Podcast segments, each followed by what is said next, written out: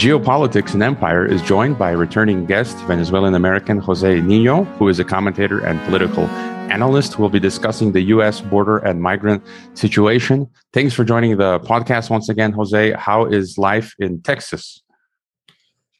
Oh, it's going quite well. Yeah, the lockdown stuff has been loosening for the past few months and things are going back to normal. I mean, you do see some people all masked up and stuff, but generally speaking, things are going the way they should be, though other states are not doing so well in the US, obviously. I, I hope uh, we continue down that pathway of returning to some sort of normal, but I fear that uh, we might have uh, a dark winter and they're going to lock everything uh, down again. That's my feeling. Uh, unfortunately, time will tell. Uh, so, the last time I discussed the border issue was with left wing author Todd Miller. Today, we'll be looking at it from a contrarian, uh, dissident, right, conservative point of view, uh, as you sort of uh, paint yourself. Perhaps we can start with the piece you wrote for Substack on Mexico. You write about how cartel power is growing and creating insecurity on the border uh, as well as within the US. In fact, recently Chile warned that Mexican cartels were attempting to set up shop uh, in their country. You've also written about the tens of thousands of Haitians that are now coming to Texas, uh, I've kind of lost track of it. First, I, I read that, you know, like 10, 20,000 Haitians are coming in. Now, I just read today and uh, like 80,000 might be coming in. So you're observing the situation from ground zero in Austin. In terms of U.S. border security, you know, what's going on? Uh, what's going wrong on the frontera?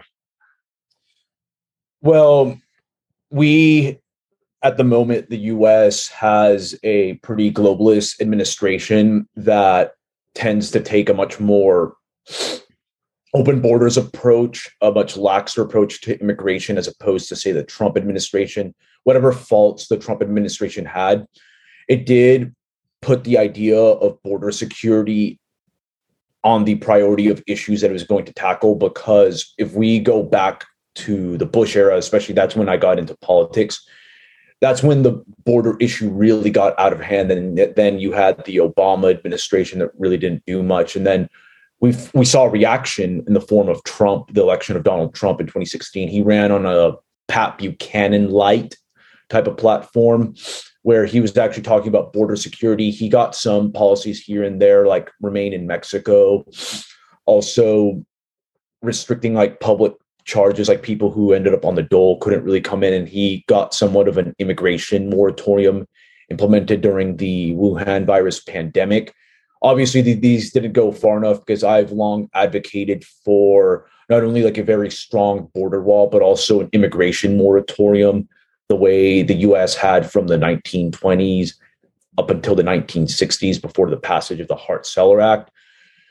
Pat Buchanan also strongly supported that. And to some extent, uh, Donald Trump did allude to that on the campaign trail, and he got that piecemeal during the pandemic. But now, with Biden in office, they are going back to kind of the status quo, if you will, though border security is still somewhat tighter than in previous administrations, like, say, the Obama and Bush administration, because of the fact that um, there is a kind of not um, reversion to tighter border security in some senses because of the deglobalization going on right now and the reorientation of supply chains.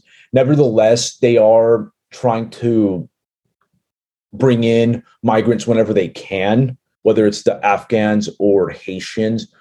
But but what we're seeing though is that the there's a gradual uptick of migrants, and I think that the Biden administration, all things being equal, would very likely try to open the floodgates as much as possible because they have a very strong electoral incentive to do so. For one, because migrant groups, when you look at the data, they go 60 40 or up to like 70 30 Democrats in elections, especially them and their posterity.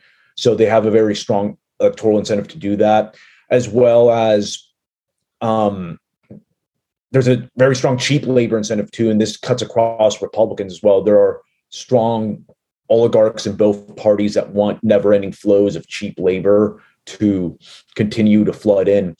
Nevertheless, I am somewhat optimistic because of the gridlock in DC. Um, and even some Democrats in swing states, they're pretty hesitant about passing a mass amnesty bill right now because we are in a pretty dire economic situation where millions of Americans are out of work. So just adding in a massive labor pool of like new migrants in is something that most people would not be happy with and could cause a massive backlash. I think even the most globalist of Democrats are kind of coming to that realization, which is why you've seen news stories of the current amnesty bill that's being proposed. That was, they're basically trying to sneak it into the gigantic infrastructure bill. Um, that it's now pretty much dead. Nevertheless, the border security still remains an issue because you obviously have Mexican cartels that are very active.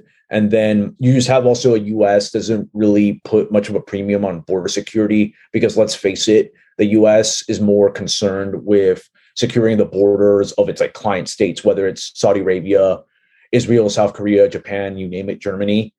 All the US has really deprioritized Latin America for the most part in terms of its grand strategy and overall security infrastructure. So you're going to have a lot of problems where Mexico and Central America, especially Central America, because that's where most of the migrants are coming these days. Mexican migration has actually decreased substantially over the past decade to the US.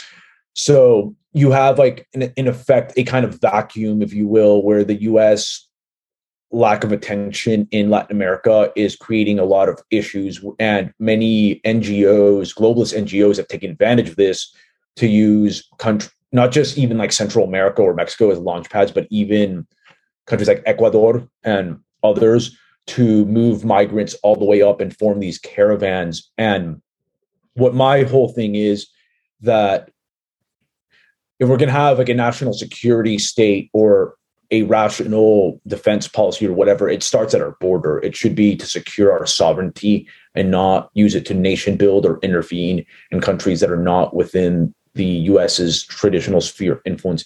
And we should have proactive cooperation with countries in the region. And that's one thing I think that Trump and AMLO did really well is that they were able to build pretty solid relations on in terms of stopping a lot of migration from Central America going through Mexico, and they were able to constructively do that. But I think we obviously need to do more. And unfortunately, the current ruling class that we have in DC is just not up to the task. Speaking of uh, AMLO uh, and Mexico, so this week uh, Mexico announced that two will be giving uh, asylum to 13,000 Haitians. I don't know what to make of that. Uh, on one hand, I feel migrants need to be respected uh, and helped, but on the other hand, I don't think we can allow migration to run uh, roughshod. I've actually had migrants uh, threaten my life outside the home of a family member here uh, in Mexico. We were loading some things um, into a car one night um, in in the city, and a young migrant uh, jokingly said out loud, "You know, what if I kill the guy and just take his stuff?" And I turned to stare at him sternly until he just said, just kidding. Uh, and so, you know, I, I, think migration should always be via the legal route so immigrants can work legally and also be expelled if they aren't behaving properly. I've lived by those same rules myself as a guest in foreign countries. You know, what are your thoughts on the, the migrant situation in, in, Mexico and how Mexico is dealing with its southern border, uh, especially if we look at Mexico as a buffer to U.S. border security? I haven't studied Mexico in much detail with regards to its immigration, but it actually, if you look at its overall laws, they're pretty restrictive. If, if you compare it to like the U.S., they they generally in, are pretty strict about enforcing. Uh, at least like before AMLO, they have um, enforced them pretty strongly when it comes to like Central uh, American migration. It's just that these migrants would just go to Mexico and it'd be like a launch pad, and they just move move up to the US, but they would not like be staying in Mexico. I think that immigration is an issue that should go according to the national interest because even legal migration at times can be detrimental to the national interest, especially from countries like, let's face it, that have that are known for weaponizing their migration to create fifth columns. You see this with Turkish migration to the to Europe, which is basically a fifth column over there. That's why you hear the term of the long arm of Ankara with regards to Erdogan's uh, grand strategy to project Turkish influence in European states without having to use conventional warfare. And you see this same thing too with Chinese migration across the board from Canada all the way to the US, where it's used as a way to basically facilitate mass corporate espionage. This is the 21st century style of warfare, and you don't need to fire a shot. And many people, especially neocons and neoliberals, haven't really gotten that. And that's why I think that we are long overdue for a pause. There are certain times, especially like, say, during the 19th century, especially the Industrial Revolution, where it made sense to have pretty large pools of immigration. But then there's other times, especially during like a pandemic and a deglobalization phase, where it just makes sense to retrench when it comes to migration and restrict and look for like say more skilled migrants or people that actually can add like immense value when it comes to like nuclear power or just like geniuses. Obviously, I, I if you have like a spouse or whatever, I'm in favor of that. But I think that there has to be much more of a um, retrench national policy with regards to immigration and one that basically suits the national interests of the U.S. Right. And what you said about uh, Mexico trying to protect its southern border is what my previous uh, guest, Todd Miller, said as well that Mexico has been uh, trying to protect the border. Uh, and as well, what you say about migration uh, as a weapon. I was listening recently to the really great channel Balkan Info, which is in Serbian, but um, there was a Serbian uh, official basically saying how there's the possibility that.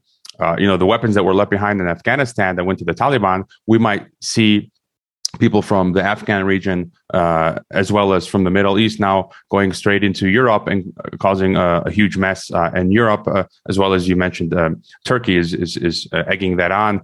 Um, you also have written about Florida Governor Ron DeSantis' lawsuit against the Biden administration, calling its uh, immigration policy of reload- relocating illegal immigrants well, you know, illegal. Your thoughts uh, on this, as well as you know, looking at Florida sort of as a microcosm. What do you think DeSantis and the Florida uh, resistance will be successful in, you know, leading the way toward reversing some of the, you know, broader tyrannical um, policies that we're experiencing at the national level?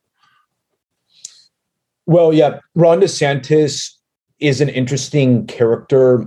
He has kind of surprised me because before he kind of struck me as neocon light and somewhat of an establishment figure when he was in Congress. He was like kind of your typical Israel firster type of Republican that was just always like regurgitating generic talking points. But when he came into office in Florida, he has surprised me specifically for his resistance to the the lockdowns and everything. And he's done a pretty excellent job in that. He's kind of set the standard on that ground.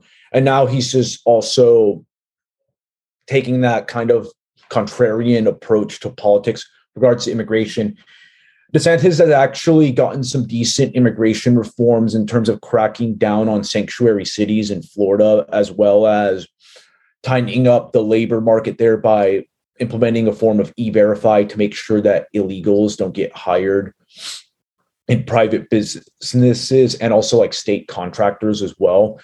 And he's now following up all of that with his recent lawsuit to stop like the use of like resource of state resources and even federal resources to relocate migrants, illegal aliens in Florida. And I think this is where immigration policy is kind of going, where you're seeing a lot of states file lawsuits, and even some like Texas are taking the matter into their own hands. It's starting to enter into the discourse that red states will be taking more proactive measures to try to secure their own borders and implement their own immigration policies. In fact, in Texas, you see in the gubernatorial primaries, Governor Greg Abbott has two challengers running to his right in Allen West and Don Huffines. Don Huffines is actually a Ron Paul supporter, but he's a guy who thinks that the state government should take over the immigration question. He doesn't see the federal government as a competent enough entity to do that. And even Allen West has called for the creation of a border patrol agency within Texas to handle all like immigration security measures. So you're seeing a change in the discourse now where states are going to start assuming more power. And if you look at it historically speaking, immigration in the US used to be very decentralized in the 19th century up until the 1870s and 1880s when the federal government started to take a more active role on the matter. You had states basically be able to expel immigrants that just behave improperly, that engage in criminal behavior, didn't fit the profile of the city or county they were in, or even those that winded up on the public dole, they were able to expel them. That's what the model used to be. But I think now, as DC just gets more dysfunctional and the polarization in the US gets stronger, you're going to see states take on more controversial roles within their own jurisdictions as opposed to relying on DC to pass laws because there's a lot of gridlock in DC. And it seems that in DC, the ruling class there is more concerned with administrating rather than governing, which means that you have a bunch of bureaucrats passing a bunch of edicts that no one voted on in complete defiance of like a democratic will or any type of proper legislative procedure. So you're going to see like more bureaucratic tyranny. And as a result, states will probably start resisting or start assuming roles that the federal government traditionally held because I think the US is going through a kind of overall breakdown. And you're going to see just much more localism, I believe, in the next few decades. So, do you think this kind of uh, what you've been touching on? You can we can see a trend here where states are taking back power. Uh, this is sort of kind of like a decentralization, and you've outlined in the in the background this scenario of balkanization, or uh, you know we've talked about previously like a, a light kind of you know maybe ideological civil war economic civil war some type of political civil war? Do you think and you've you, have you have written about secession. Do you think there's any meat to this idea of you know some states possibly uh, seceding? Because i i think if something like that happened i mean that would be a, a really big deal. Yeah secession is a complicated topic because it's definitely much harder to do when you have at least in the present, when you have like a strong state like the US, because a lot of secession movements tend to happen in very heterogeneous states or even states where like the state capacity breaks down and the central government just can't really allow it. Right now, you have like this really weird conglomeration of like state power and corporate power in the US that I think would inhibit like an, a secessionist movement outright at the moment. Nevertheless, I do think the nullification and the localization of a lot of politics are the first steps you need to have before entertaining secession. I do think like in a distant future, it's very distinct possibility if the US doesn't get its economic house in order or if it faces geopolitical reversals abroad that it will have a, a breakdown in order. And I think that's when secession will likely happen whenever there's um, a really huge loss of confidence in the system, whether it's because of economic breakdowns or that the central government has become so alien to large swaths of the country. It will happen. But I think right now, what's here to stay uh, is nullification. We've already seen it with marijuana legalization. A lot of people don't realize this that numerous states have already passed marijuana legalization laws in complete defiance of the feds. And then you're seeing this start to happen with the Second Amendment sanctuary movement in the US, where a lot of these counties and cities are beginning to resist not only state level gun control, but also even federal level gun control. And then on immigration, I think you're going to start seeing that as well. It's going to be a whole host of issues too, from abortion and what have you because a lot of people now are starting to lose confidence in DC. They just don't trust it. It's becoming much more alien. So they're going to be turning more towards the state governments. I wouldn't say this is going to be resulting in like secession in the next five years, but I think there is a groundwork being laid for it. What really has to happen, I think, is like some pretty big, like black swan event, like a total currency collapse or some type of geopolitical event to really accelerate it. But I think the US is current constitutional order is probably not long for this world, though. I think that the US is going through a transformation and it's not going to look anything similar to what most people were accustomed to learning about in their civics textbooks. I want to go back to what you touched on earlier about uh, globalism, ideology. Um, you know why this is all happening. Uh, of course, uh, in relation to the migration issue, of course, you know one reason is blowback from a century of uh, American imperialism and destruction of Latin America. Uh, you know, let's let's not mince words. The U.S. empire uh, stole so much wealth uh, and left behind failed states in Central and, and South America, from you know Honduras and, and Haiti, and yeah. and which is why these people are now in a desperate situation. Uh, but on the other hand, you know, we are witnessing the ideology of globalism at, at, play. And as you mentioned, you know, the Biden administration, Democratic Party are full on globalists. I would argue that the Republicans uh, and con- I'll call it conservative uh, incorporated, so to speak. Ink, yeah, Con Inc. right, right. The, they could be classified as, as globalists uh, as well, based on their collusion and their inaction. And uh, I see this basically kind of the idea of ancient Babylon, right? The Tower of Babel, to mix together the world's cultures, uh, traditions, tribes, yes to form one giant multicultural uh, empire and new identity because by then erasing traditional forms of identity this leaves uh, individuals and groups of people with no way of defending themselves right? Because once you have no cultural spiritual national patriotic uh, identity or roots you have nothing then to defend. You then are made a subject of this new identity of uh, globalism, and uh, you're kind of in their hands. And then this, this you've also mentioned as well. It creates an electoral pipeline uh, for Democrats, and it augments the power of the managerial state. So, I mean, what are do you see any other like in your mind goals of of, of globalism and wh- why why they're doing this because i see they're doing the same thing in the european union where the eu is made up of you know 20 28 compact um, states with their own identities, and they're trying to erase those uh, identities and try to create this, you know, Tower of Babel again in in Europe. And it seems like they're trying to do that in in the U.S. as well.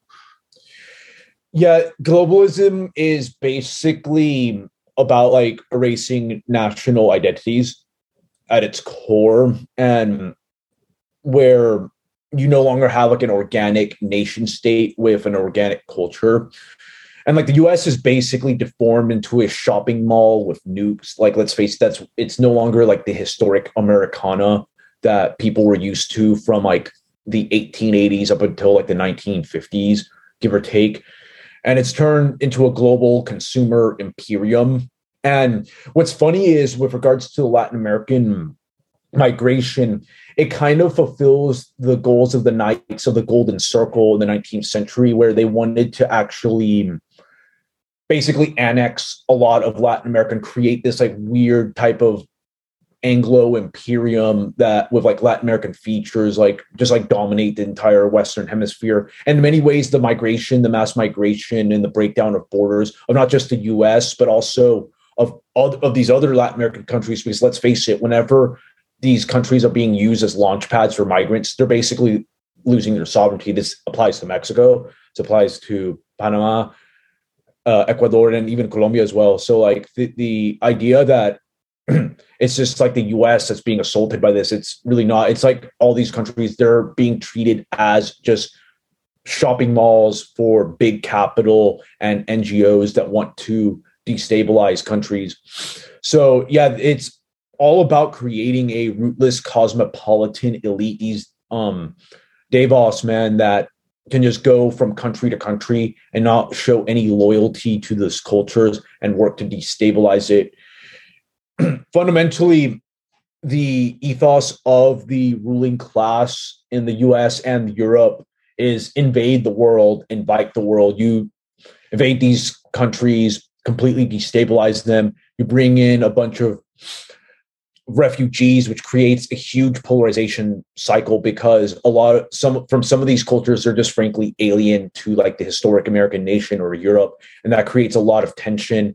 And then you just encourage this never-ending cycle of migration, which it, it serves a corporate interest because not only they get cheap labor, they also get a bunch of consumer units. A lot of ethnic grievance lobbies, lobbies love it too because now they can become these diversity commissars when you have so many unassimilable migrants. That's just like a completely, it's like Viagra for the managerial state because now you can justify creating a whole new bureaucracy to handle the affairs of insert migrant X group and all that. And it basically it's a jobs program for a lot of the oligarchic class and also the bureaucratic class but it hurts like the everyday american and those that actually want to preserve like their historic nation.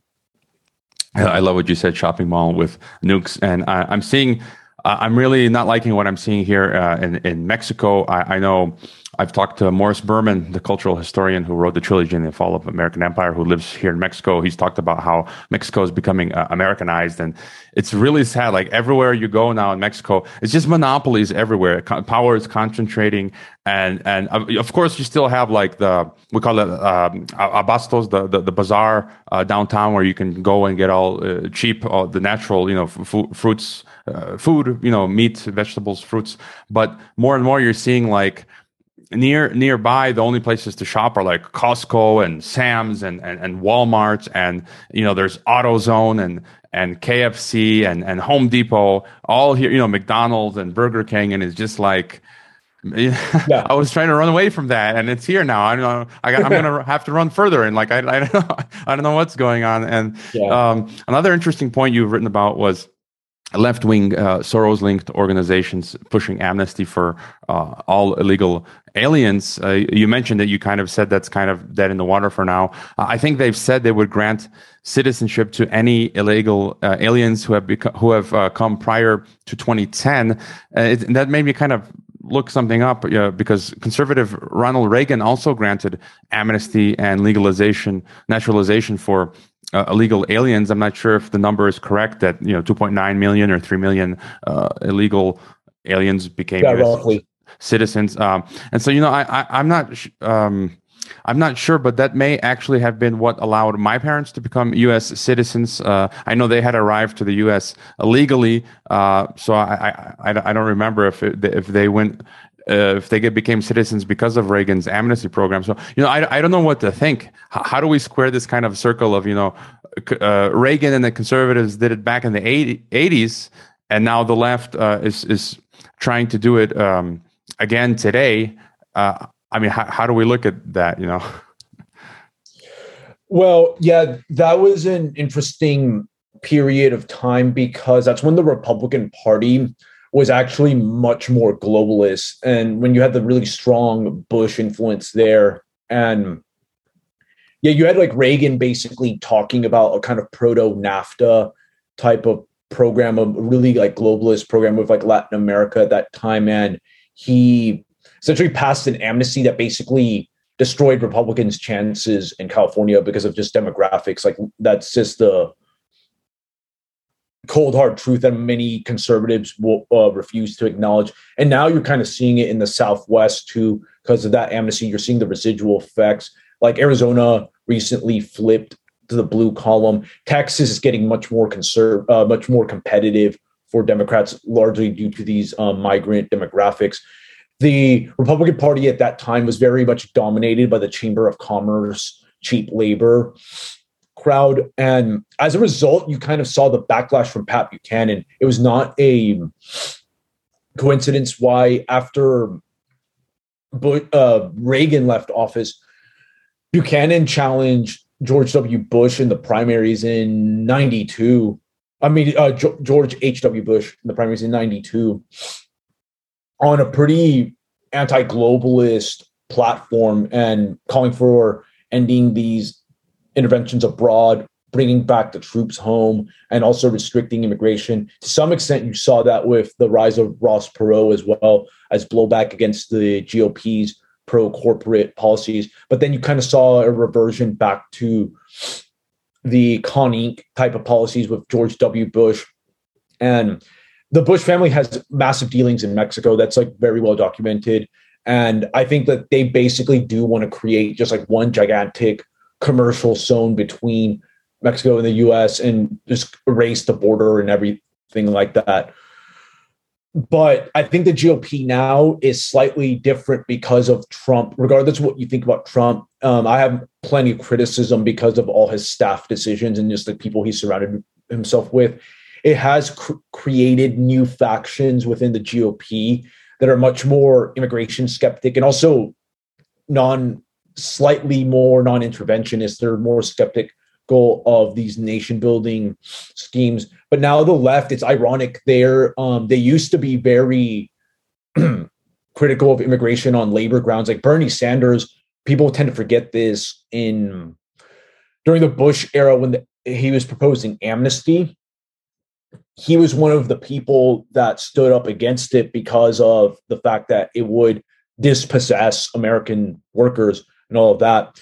But the roles have kind of reversed because the the modern day Democrat Party is much more in the pocket of woke capital and other gigantic corporations, and many leftists now have made strange bedfellows with corporate entities and now are no longer really standing up for workers. That's why you'll see them basically be pushing for amnesty and also these weird trade deals like TPP or whatever that do not work to serve the interests of the American worker. So you are seeing kind of a realignment emerge now where the um, the mainstream right, if you will, they're starting to take on more populist policies and the left is becoming much more globalist and it's purging out some of its more reasonable voices like Glenn Greenwald, Jimmy Dore, and other people that have traditionally been skeptical of the neoliberal status quo of the past 30 to 40 years. And yeah, you mentioned the Bush family trying to create this giant North American economic zone, which is, is, for me is their first approach to create, you know, of, of globalism is working economically, as we mentioned, um, the the monopoly of, of malls here in Mexico. And I was shocked to hear AMLO. Um, I knew this was coming, but it was strange to hear from AMLO last week said that that he wanted to integrate Canada, USA, and Mexico, basically the North American Union. He literally said, AMLO, that based on the EU, Europe, European Union model, uh, to use the CELAC uh, organization to to kind of integrate U.S., Canada, uh, um, and Mexico. So that was just kind of shock, a bit shocking to hear it come from uh, AMLO. Um, That's that indeed. He's like a he's a traditional leftist labor populist too like his background. That's actually pretty shocking. That's like if Bernie Sanders in the U.S. like said something to that effect. Yeah, uh, well, I, I, he he was kind of emphasizing where the countries retain their uh, sovereignty. Okay, but still, like integrating. I mean, any way, which way you cut it. I, I, I recall from the Canadian Fraser Institute. I forget the guy's name who uh, put out the white paper in the '90s on the Amero uh, he basically said, you know, if if, if this happened, that uh, Washington would have like seventy percent control of the monetary system, while Canada and Mexico would retain only fifteen percent. So again, like, and even if, if you go going by by default going in that direction, Mexico will lose um, some of oh, its sovereignty. I had a last question uh, on on Cuba. You had done for your Substack for your paid subscribers recently a talk on on Cuba. I haven't been following closely what's going on uh, in Cuba, but do, do, you feel the status quo will continue to remain uh, in Cuba, or or do you see any major changes, dem- democratization, you know, so called uh, in Cuba coming? You know, it's an interesting question with regards to Cuba because now that the Castros have become increasingly out of the picture.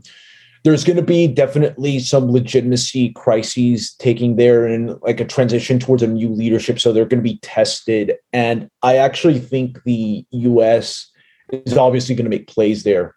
And there's already a discourse now where people are talking about potentially incorporating Cuba into the United States. Like you had Bill Kristol saying, in a tweet several months ago that once Cuba, is liberated, we should consider adding it to the U.S. Uh, as like a 51st, 52nd state, if you will. That's obviously a long-term project, but the fact that's actually being floated out there is interesting because I think it's pretty obvious when you have a country that's as strong as the U.S. and a country that's so close to the U.S. like Cuba, that's on a wayward path the people in DC definitely want to affect some form of regime change and turn it into just another appendage of its massive consumer imperium. So, yeah, it's going to be interesting to see what happens there. I think that they may switch to a more managed democracy model a la um, Venezuela or like Turkey or to some extent Russia to transition to that because the Castro dynasty model definitely was a thing that may have had validity for the Cuban state in the 20th century, but I think that now it's probably has to evolve a bit. But there will definitely be a lot of subversion from abroad. And I also think you might see a lot of geopolitical jousting too with the rise of um, China and also Russia, which have pretty solid interests in Cuba, as well as countries like Venezuela and Nicaragua. So they're gonna um, there's definitely gonna be some battles there because I think that if the U.S. really still still sees itself as this like unipolar power that could take on Russia and China in their own backyards. I think those great powers will respond in kind and take on the US in its own backyard by trying to prop up regimes in Cuba, Nicaragua, Venezuela, or even potentially, I think, try to weaponize um, migration in Mexico and Central America. Because if you're going to put military assets on our borders, then we'll do other subversive stuff. We'll respond in kind by messing things up in your neck of the woods. So it's it's a it's a chess match, and I think that we're going to see that play out in countries like Cuba, and we already kind of saw that play out to some extent in Venezuela, where you saw China, Russia, and a, a constellation of other powers from Iran, Turkey